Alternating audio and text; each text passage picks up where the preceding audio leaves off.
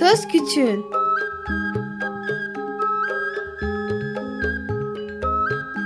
Bir Çocuk Hakları Programı Bilgi Üniversitesi Çocuk Çalışmaları Birimi hazırlıyor ve sunuyor. Çocuk Hakları Savunucusu Özel Sezin Okullarına katkılarından dolayı teşekkür ederiz.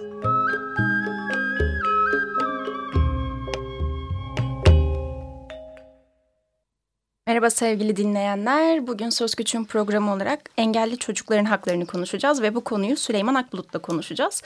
Ee, Süleyman Akbulut'a Melda abla ve bendeniz aklımızdaki soruları yönelteceğiz aslında. Ee, daha önce de kendisini konuk etmiştik. 10 Aralık'tı değil mi Melda ablacığım? 10 Aralık haftasında 9 Aralık pazartesi günkü programımızda e, aslında hem kadın haklarıyla hem engelli haklarıyla ilgili hem de çocuk hakları ile ilgili konuştuğumuz programda. E, ama çok kısıtlı kalmıştı. Çünkü hani engellilik konusunda e, daha önce birkaç kez program yaptık ama konu çok boyutlu. E, o yüzden bugün birazcık da aslında hem konuyu çocukların e, engelli çocukların hakları bağlamında ele alacağız. Hem de birazcık daha aslında e, gündelik hayatlarından nelerle karşılaşıyorlar, neler olamıyoryu e, biraz Süleyman Bey'le sohbetle öğreneceğiz. Ben konuya başlamadan ve Süleyman Bey'e merhaba demeden aklımdakini söyleyeyim. Sanırım hiçbir haklarına tam olarak erişemiyorlar zaten. Süleyman Bey hatta mı acaba? Evet hattayım. Dinliyorum. Merhabalar. Nasılsınız Süleyman Bey? Teşekkür ederim. Sağ olun. Siz nasılsınız? Teşekkürler. Biz de iyiyiz. Ee, 10 Aralık haftasında sizi konuk etmiştik. Ee, biz demin kısaca Melda ablayla bahsettik. Ama rica etsek bize kendinizi tekrardan tanıtabilir misiniz? Ee, öncelikle kendimi tanıtayım. Evet. Ben Süleyman Akbul. Toplumsal Haklar ve Araştırmalar Derneği Başkanıyım. Ee, bunun dışında Engelli Hakları İzleme Grubu proje koordinatörlüğü e, görevi yürütüyorum. E, pekala e, 9 Aralık'ta aslında sizinle çok kısa süreli konuşmuştuk ve e, engelli insanların e, uğradığı haksızlıklardan bahsetmiştik ama bugün birazcık daha konuyu çocuğa indirirsek eğer ben ilk başta şunu merak ediyorum. Engelli bir çocuğun yaşadığı en başlıca hak ihlali nedir acaba? Aslında engelli çocuğun en başlıca hak ihlali dediğimiz şeyi e, temelde ifade etmek gerekirse her şeyden önce ayrımcılığa uğraması ve fırsat eşitliği ilkesi içerisinde haklara erişememesidir. Yani en temel e, noktadaki sorun budur. En başıdır aslında. Yani her şeyin e, bütün hakların başladığı noktada aslında ayrımcılığa uğra uğramaktadır. Biz böyle tanımlıyoruz. Ee, aslında şöyle yani hani çocuklar zaten birçok haklarına erişemiyorlar. Hı hı. Ee, biz hani evet. söz küçüğünde e, sürekli aslında çocukların e, erişemedikleri, e, rahatlıkla kullanamadıkları birçok haklar haktan bahsediyoruz ama e, hem çocuk hem engelli deyince aslında toplumun iki tane e, bir şekilde dışlanmış, ötekileştirilmiş veya toplu dezavantaj. E, evet, toplu bir aynen öyle toplu bir dezavantaj haline geliyor ve e, aslında e, böyle katmanlı bir şekilde yok saymış oluyoruz. Hı. Evet, evet. Yani, yani aslında hani e, ayrımcılık diye konuyu baştan koydum ama bu noktadan başladığı zaman dalga dalga çocuğun hayatı ilerledikçe e, ilerleyen yaşam içerisinde karşısına çıkan hangi hak söz konusu olursa olsun orada bir kere e, dezavantajlı olarak hak ihlaline, hak mahrumiyetine maruz kalıyor. Yani e, kademe kademe söylemek gerekirse öncelikle sağlık hakkı engelli doğduysa bir çocuk ya da çocuk yaşta engelli olduysa sağlık hizmetlerinden başlıyor. İkinci aşamada rehabilitasyon hizmetlerine sirayet ediyor. Üçüncü aşamada eğitim hizmetlerine sirayet ediyor. Erişim hizmetlerine sirayet ediyor. İşte çalışma hayatı, sosyal hayata katılma e, noktasına kadar varıyor bu. E, aslında neredeyse her basamakta e, Türkiye ya, yanlış bir veri söylüyorsam lütfen e, uyarın ama e, Türkiye'nin nüfusunun yüzde on ikisi e, engelli bir efendim 12.29 yani resmi rakam bu. 12.29'u ee, engelli bireylerden oluşuyor ee, ve biz aslında toplumda bunların herhalde yüzde 2.29'unla e, ancak karşılaşıyoruz maalesef. Aslında evet. demin bahsettiğiniz süreçler benim aklıma şu geldi yani önce bir sağlık e, hakkına erişemediğinde bir grubu zaten kaybetmiş oluyoruz. Ardından rehabilitasyon Hı -hı. hakkına erişemediği için bir başka grubu kaybediyoruz. Hı -hı. Zaten eğitim hakkından tam anlamıyla e, yararlanamadığı için e, ardından toplumsal hayata katılım ve e, çalışma hayatına katılım da dolayısıyla e, gittikçe azalıyor azalıyor ve yani gerçekten işte hani e, belki işin e, benzetmesi ama 2.9'la e, anca yüz yüze geliyoruz. Çünkü geri kalan %10'luk kesimi bütün bu süreçlerden e, geçerken çocukluk sürecinde zaten e, bir şekilde yok saymış ve işte ya evinde ya başka bir yerde e, kendi haline bırakmış oluyoruz. Evet yani e, çocuk engelli çocuk bir kere hayatın e, ilk aşamasında e, engellik aslında bakın e, iki boyutlu oluşuyor. Bir engellikten kaynaklanan e, sekonder sağlık sorunlarını çözmek. Hani e, bacaklarınız çalışmıyor olabilir ama vücudunuz buna e, mesela örnek, örnek olsun diye söylüyorum. Vücudunuzun başka organları da etkileniyor. İlk bunu stabil hale getirilmesi gerekiyor. Bir, bu bir sağlık hizmetidir. E, burada sıkıntı yaşıyorsunuz. Uzmanlaşmış hekim bulamıyorsunuz. Uzmanlaşmış poliklinikler bulamıyorsunuz. E, evde bakım hizmetlerini bulamıyorsunuz. Sonra rehabilitasyon ya da habilitasyon dediğimiz bir kavram var. Bu çok çok önemli. Rehabilitasyon e, bir kişinin engelli bir bireyin engelinin yarattığı dezavantajı e, bertaraf edecek her türlü tedbiri içermektedir. Yani onun kapasitesini, potansiyelini en üst seviyede kullanmasını sağlayacak hizmetlerdir. Örneğin bir, konuşma terapisidir. Örneğin bir bu e, tekerlekli sandalye kullanma eğitimidir. Cihaz kullanmaktır. E, işte zihinsel engel çocuksa iletişim konusunda özel rehabilitasyon terapilerinden geçilmesi gerekir. Ancak ne yazık ki ülkemizde e, bu hizmetler çok kısıtlı ve sıkıntılı e, şartlarda yaşanıyor. Evet kabul etmek gerekiyor. Son 10 yılda çok ciddi değişiklikler var ama e, ve buna rağmen hala sorunlar çok ciddi bir şekilde yaşanıyor. Peki hala... Okula gidiyor çocuk. Hı hı. Ben de aslında tam okul konusuna değinmek istiyordum. Engelli ya da zihinsel engelli yani vücutsal ya da zihinsel engelli bir çocuk okula gidiyor ve aslında e, okullar yüksek katlardan oluşuyorlar ve merdivenli. Birçoğunda rampa sistemi yok. E, çocuğun okula gidişi, okula adaptasyonu, bununla birlikte okulda yaşadığı sorunlar acaba neler? Çünkü e, bir özel eğitim sınıfları var, bir de kaynaştırma sınıfları var. Evet, evet doğru. doğru, doğru. Şimdi aslına bakarsanız hani e, şuradan yani bir rakam vererek başlayayım. Şu anda e, elde ettiğimiz son verilere göre yani bu son birkaç yıl öncesi verilerine göre Türkiye'de engelli çocukların okullaşma oranı bir kere yüzde otuz dört civarında. Yüzde kırka yakın okuma yazma dahi bilmeyen e, engelli çocuk var e, ortaokul eski deyimiyle ortaokul aşamasından bahsedersek yüzde 5.6 gibi bir e, e, okullaşma oranı söz konusu. Yani engelli çocukların yüzde 5.6'sı e, ortaokul eğitimini tamamlayabilecek noktaya kadar geliyor. Üniversiteye vardığımız zaman bu nokta bu, bu oran açık öğretim dahil yüzde 2.42. Yani düşünebiliyor musunuz? E, diğer e, hem yaşıtlarında, e, akranlarında bu oran yüzde 30'lara varmışken, Türkiye'de yüzde 25-30'lara varmışken engelli öğrenciler için yüzde 2.42 bir rakam gibi bir rakam söz konusu. Bu aslında rakam her şeyi ortaya koyuyor. ee, soruna gelirsek nereden başlıyor? Şimdi engelliliği iki türlü yani engelli çocukların durumunu iki türlü ele almak gerekiyor. Birincisi zihinsel bir problemi olmayan e, engelli çocukların erişimle ilgili sorunları. Örneğin ortopedik engelli bir çocuk, e, görme engelli bir çocuk. E, e, bu çocukların okullarda özel ihtiyaçları var. Nedir? Okulunda rampa olacak, asansör olacak, görme engellisi kabartma zeminle e, uygulamalar olacak. Hı hı. İşitme engel e, tahtalarda mesela okuldaki tahtalarda işte büyüteçli tahta dediğimiz bir sistem olacak o çocuğun bulunduğu sınıfta.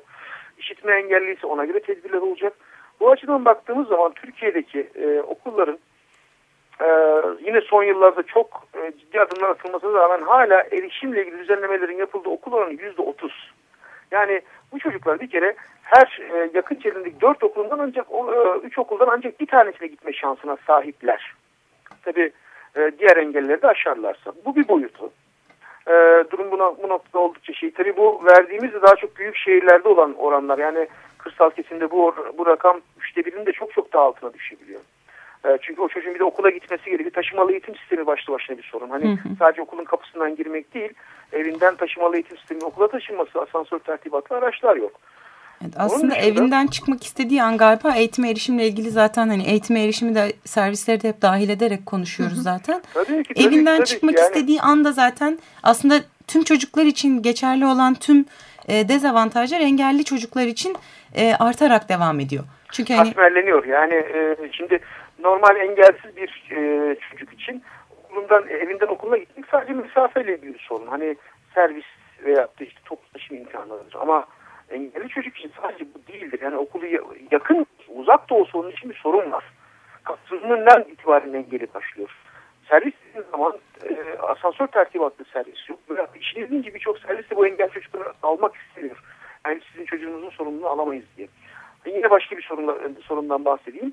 Okula daha, o ikinci aşamada okula kayıt aşamasında çok sıkıntı yaşanıyor. Bakın engelli çocukların okulda maruz kaldığı en temel olay yine ayrımcılık ve hı hı. E, ötekileştirmedir. Okul müdürleri çoğu durumda çocuğu kaydını yapmak istemiyor. Ben senin engelli çocuğun sorumluluğunu alamam diye.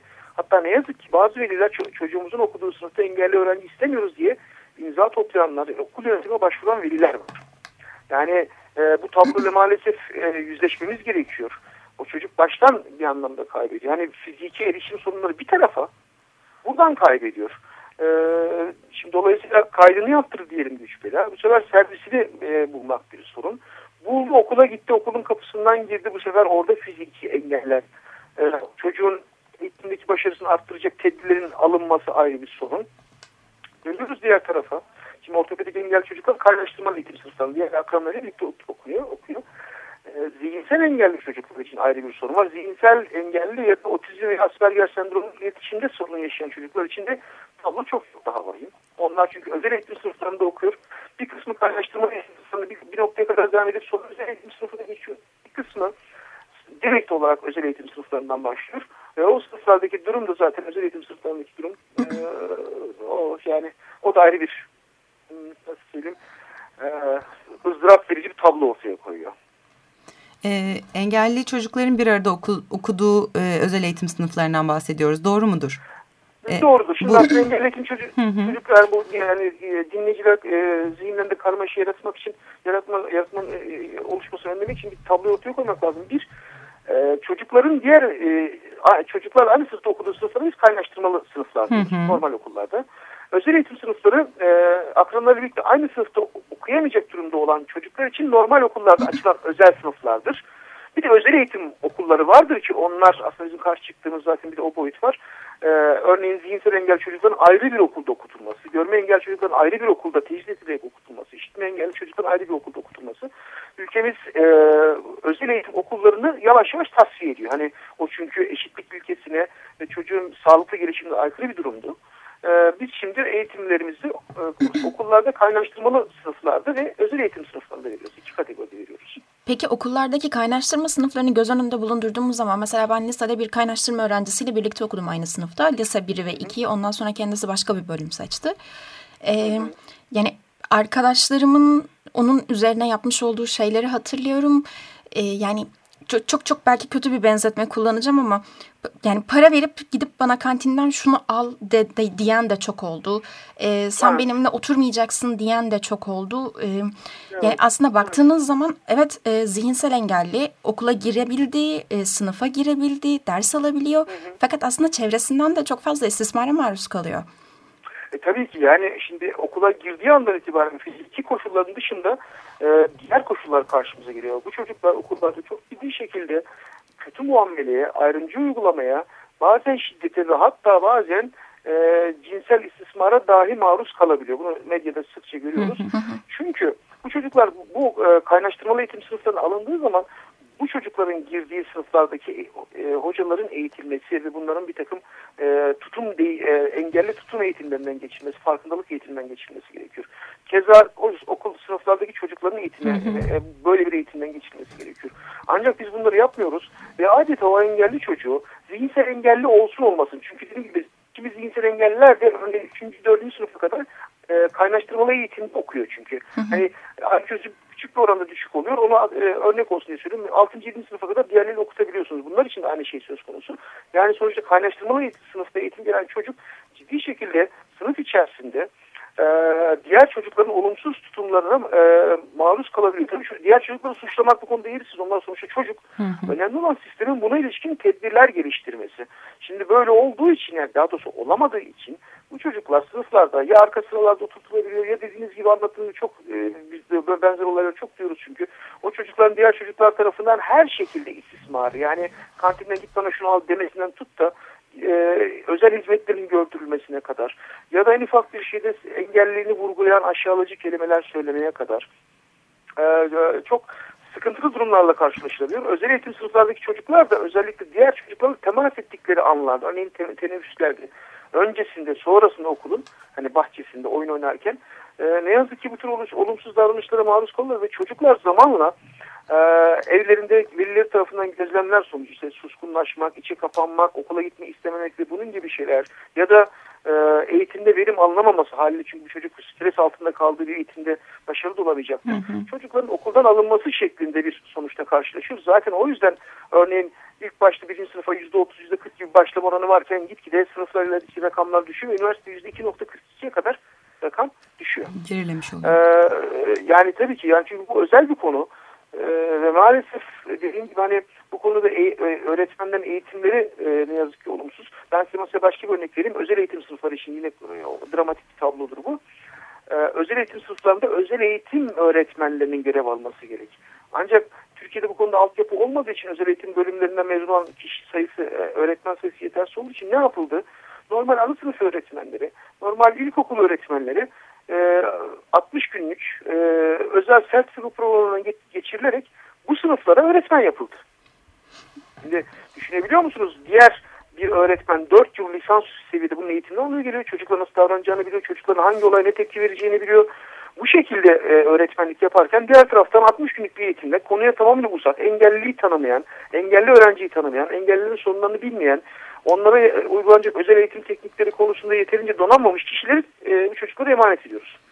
Şimdi böyle olduğu zaman işte televizyonda da maalesef kimi zaman gördüğümüz gibi şiddet hocaların şiddet olaylarına maruz e, şey e, izleyebilir, şahit olabiliyoruz. Ya da çocuklara e, hiç ders çalıştırmak bir köşede öylesine okula gidip gelmesinin e, sağlandığı e, okul e, koşulları yapıyoruz ve baktığınız zaman e, ve bu ciddi bir sosyal e, sorun ya da sosyal yere karşımıza çıkıyor. E, Pekala ben bir de şunu merak ediyorum aslında. Bir sınıfa bir kaynaştırma öğrencisi geldiği zaman kaynaştırma eğitimi kime veriliyor? Sınıfın öğretmenine mi veriliyor? E, kaynaştırma öğrencisinin ailesine mi veriliyor? Yoksa yani kaynaştırma öğrencisiyle birlikte okuyan diğer çocuklara mı veriliyor? Aslında bunu ayırmak mümkün mü? Yani e, öğretmen ayrı bir eğitim verilmesi lazım. Sınıftaki çocuklara ayrı bir eğitim verilmesi lazım. Aileye ayrı bir eğitim verilmesi lazım. Ancak ne yazık ki bu sistemimizde bu yok. Milli Eğitim Bakanlığı ile ilgili bu konuda e, hani yazışmalar yapıyoruz. E, bugüne kadar bize bu, bu yönde bir program, eğitim programı olduğuna dair bir veri bile dahi verilmedi. Hani e, böyle bir program maalesef yok. Çünkü öğretmenin çocukla o, o sınıfta gireceği e, e, angajman farklı, e, sıra arkadaşın gireceği angajman farklı, ailenin farklı. Dolayısıyla üçüne göre e, ayrı bir eğitim e, şey e, modeli geliştirmek gerekiyor. Bunu yapmadan siz bu çocuğu ortaya koyduğunuz zaman zaten bu çocuklar e, o yaşa kadar sokakta yaşıtlarıyla yeterince e, kontak kurmadığı için hep onlara kendilerinin yetersiz insan olduğu e, hissettirildiği için ya da sosyal hayata karışmadıkları için zaten ülkek ve çekingen bir şekilde okula geliyorlar. Şimdi stresli bir çocuğun okulda e, verilen bilgileri alması stresi yüzünden istenilen seviyede olamıyor, olamayabiliyor. Çocuk dolayısıyla başarısız olmaya başlıyor. Başarısız oldukça çevresinden gördüğü tepkiler daha da artıyor. Tepki arttıkça bu sefer çocuğun kendini geri çekmesi söz konusu oluyor. Bu sadece e, kaynaştırmalı sınıfta eğitim gören zihinsel engelli ya da otizmli çocuk için değil, o ortopedik engelli çocuk için de geçerli. Ya da işitme engelli bir çocuk için siz o çocuğu ön sıraya almıyorsanız ya da sınıflara, e, o çocuğun eğitim gördüğü sınıflara kulaklık kullanıyorsa bu çocuk indüksiyon döngü sistemi dediğimiz e, uzaktaki sesleri e, alı, e, kulaklığa iletecek sistemleriniz olmadığı zaman bu çocuk ister istemez e, eğitimden yeterince faydalanamayan, faydalanamadığı için belki de hırçınlaşan, uyumsuz, olumsuz tavırlar sergileyen bir çocuk haline geliyor. Mesela siz bir otizmli çocuğu götürüyorsunuz kaynaştırmalı eğitim sınıfında hmm, çok kalabalık bir sınıfa veriyorsunuz. Ee, ya da işte e, çok karanlık aydınlatmanın iyi olmadığı bir sınıfa veriyorsunuz. Böyle bir durumda çocuk mesela veyahut da sık sık sınıfını değiştiriyorsunuz. Çocuk hırçınlık gösteriyor. Bu sefer e, okul yönetimi aileyi çevirip sizin çocuğunuz çok hırçın e, bu çocuğu buradan alın gibi bir yaklaşım sergiliyor. Halbuki e, gerekli altyapı oluşturursa bu olmayacak. Şimdi bilmediğiniz zaman, bilmeden bu konunun içerisine girdiğiniz zaman iyi bir şey yapmaya çalışırken elde ettiğiniz sonuç maalesef hedeflediğiniz tam tersi kötü bir sonuç oluyor. Ee, aslında... Yani bu, bu bilim yani bu bir bilim sonuçta bu bilimsel bakış açısıyla yaklaşmak gerekiyor. Ee, ben şey söyleyecektim aslında hani demin e, otizmli bir çocuk için söylediğiniz her şey aslında normal gelişim gösteren bir çocuk için de sağlanması gereken koşullar. İşte çok kalabalık evet. olmayan sınıflar, iyi aydınlatma, e, e, yani materyallere ve bütün hani e, ders araç ve gereçlerine olum, yani rahat erişim. Zaten hani normal gelişim gösteren çocuklar için dahi bütün bunlara o kadar aslında kısıtlı erişim var ki yani sadece belki bir otizm sendromlu çocuk değil e, herhangi bir çocuk da zaten bu ve benzer nedenlerden dolayı işte söz e, ettiğiniz e, hırçınlık, kendini dışarıda hissetme e, ve hani şeyi düşünmek bile e, gerçekten çok güç.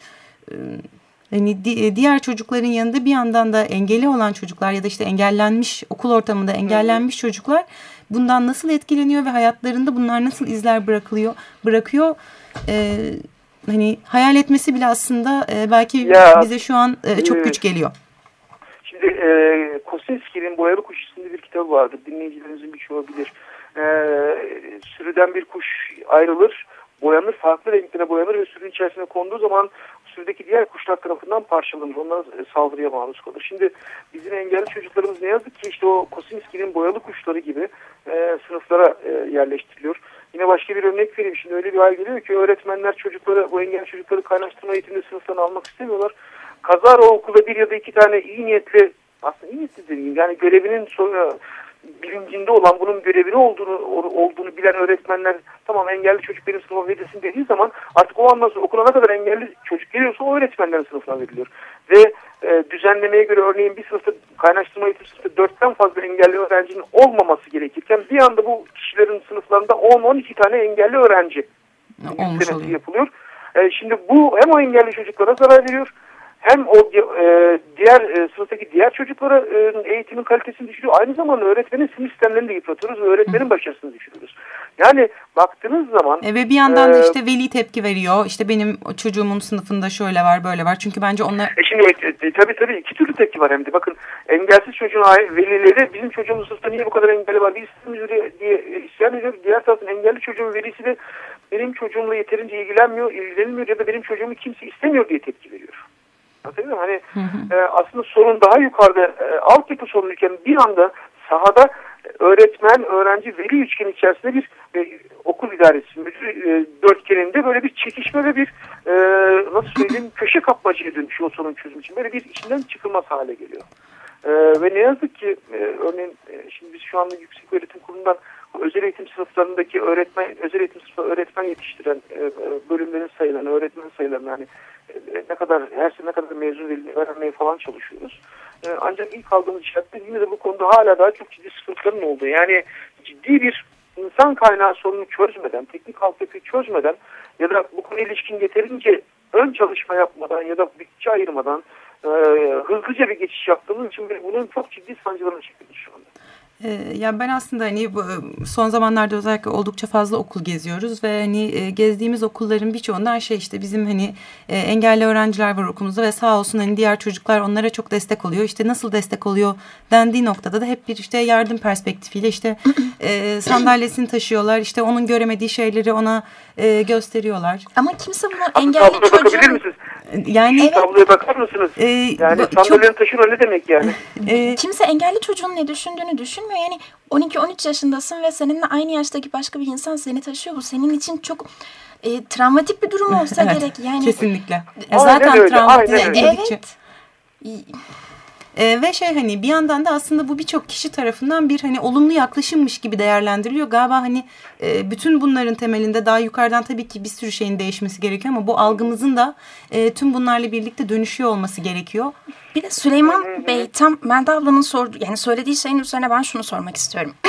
bu aslında çok bilmediğim ve e, acaba yanlış mı biliyorum dediğim bir e, soru olacak. Hani sizden öğrenmek istiyorum. Bunu çok affedersiniz. Evet fiziksel engelli insanlar için gerek e, show programlarında olsun, gerek sabah kadın programlarında olsun tekerlekli sandalye ve benzeri şeyler toplanıyor. Çok güzel bir konuya değindiniz. E, evet. evet. Ama ben e, yani bu ülkede yaşayan bir insan olarak şunu düşünüyorum ki e, eğer bir insan engelliyse bunu devletin ona yapması lazım. Yani bir tekerlekli sandalye ihtiyacı varsa bir insanın bunu sabah kadın programını izleyen evdeki kadınların değil de devletin bunu ona sağlaması lazım. Yanlış mı acaba yani yanlış Yok, devletin bunu sağlamaması mı lazım diye oturup düşünüyorum. Çünkü e, bir, bir yandan da şöyle de bir noktası var. Demin yine konuştuğumuz konu üzerinden.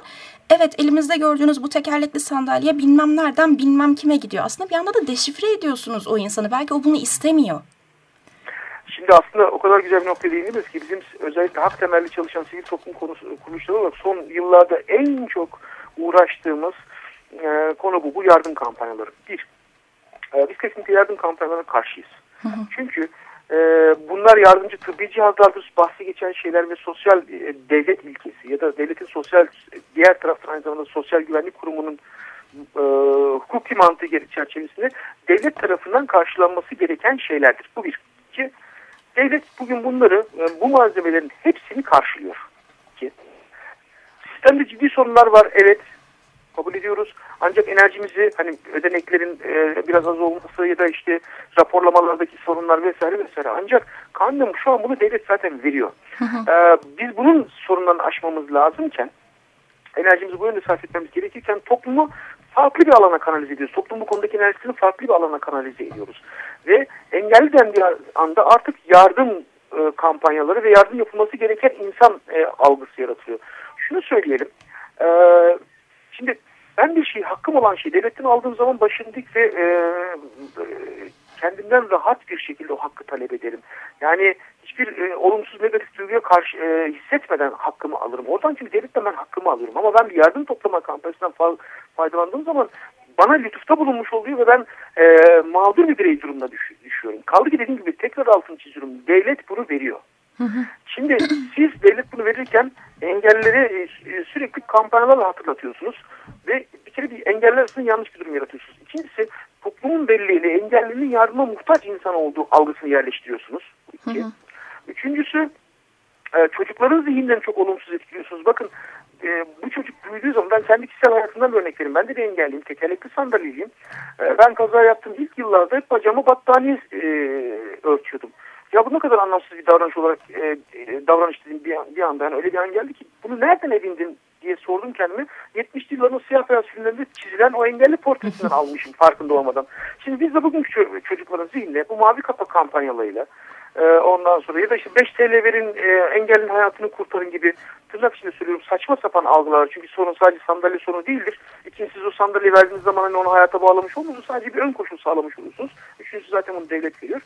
Böyle bir hengame içerisinde. Şimdi biz öyle fotoğrafları görüyoruz ki mavi kapak kampanyalar topla, e, yapılmış. Okulda e, e, çocuklar kapak toplamışlar. Bir sandalye almışlar. Bir engelli çocuğu sandalye oturtmuşlar. Fotoğraf çektirmişler. O fotoğrafın ortada. Yani fotoğraf zaten komikti. Merdiven var. Yani okulda rampa yok. Biz bunu görmüyoruz. Çocuğa sandalye alma derdindeyiz. Böyle bir şey var. Bir de özellikle bu kişisel olarak mavi kapak kampanyalarına şiddetle ayrıca bir karşı çıkma bir sebebimiz daha var. Ee, hani çevre için falan bu kampanyalar yapılabiliyor ama bir şey gözden kaçırılıyor. Halk sağlığı için çok ciddi bir tehdit. Çocuklar gidiyorlar çöplerden, oralardan, buralardan, hastanelerden her yerden kapak topluyor. Kapakları açtıkları zaman bunun veremi var, hepatiti var, e, ağır e, mikro e, enfektif hastalıkları, bulaşma riski var. Yani bunu da şey yaptık. Hani gözünde bulunduk. Ve işin ilginci buna ka karşı çıktığımız zaman siz işte engellerin kötülüğünü istiyorsunuz gibi ya da ben mesela engelli olarak karşı çıktığım zaman tabii senin tuzun, tuzun kuru gibi e, böyle yaklaşımlar geliyor. Ondan şunu söylüyorum. Bakın ben de sandalyemi e, geçen yıl işte o sosyal sigortalar kurulundan aldım. Yani e, anlatabiliyor muyum? Biz e, aslında bu kampanyalarla e, bir şey yaptığımızı zannederken aslında toptan bir yanlış içerisindeyiz. Ama yanlışın en büyüğü nedir biliyor musunuz? Toplum algısında engelli e, konusunda yarattığımız algıdır en büyük yanlışlık. Yani zaten de devlet de veriyor. Hani onun altını tekrar çiziyorum. Süleyman, Süleyman Bey. Bey. evet. e, yani sohbetimiz gerçekten çok güzel gidiyor fakat bizim son iki dakikamız kaldı programı kapatmak için çünkü bizden sonra da başka bir e, program yayınlanacak. Belki başka bir e, programda tekrardan sizinle bir araya geliriz çünkü sizinle sohbet etmek çok keyifli benim açımdan. Benim açımdan da çok keyifli. Ben de size çok teşekkür ediyorum.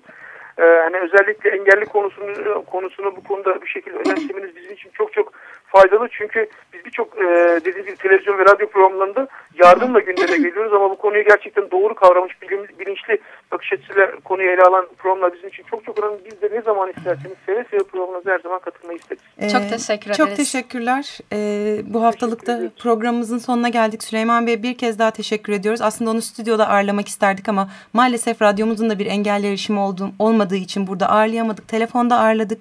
Bir başka söz küçüğün... Belki vesile olur, belki düzeltilir. Umuyoruz. O yüzden de bunu değinmek istedik. Bir başka söz küçüğün programında görüşmek üzere. Hoşçakalın. Hoşçakalın. Hoşçakalın. Görüşmek üzere.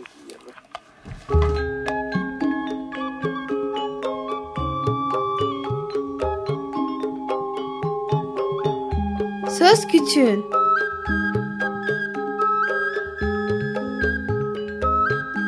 Bir Çocuk Hakları Programı Üniversitesi Çocuk Çalışmaları Birimi hazırladı ve sundu. Çocuk Hakları Savunucusu Özel Sezin Okullarına katkılarından dolayı teşekkür ederiz.